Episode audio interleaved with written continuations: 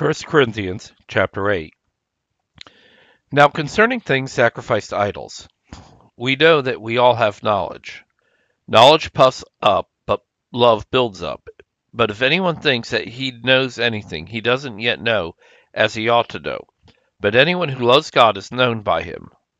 Therefore, concerning the eating of things sanctified, sacrificed to idols, we know that no idol is anything in the world, and that there is no other God but one.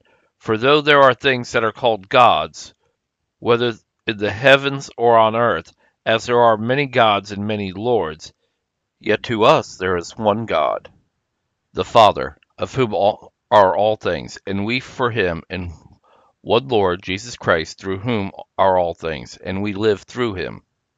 However, that knowledge isn't in all men, but some, with conscience of an idol until now, eat as of the, the of a thing sacrificed to an idol, and their conscience being weak is defiled. But food will not commend us to God, for neither if we don't eat are we the worse, nor if we eat are we the better. But be careful that by no means does this liberty of yours become a stumbling block to the weak.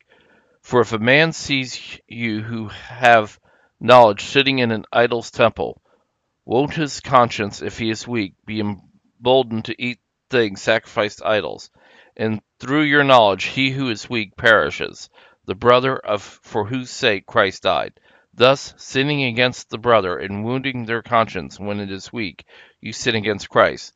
Therefore, if food causes my brother to stumble, I will eat no meat forevermore, that I don't cause my brother to stumble.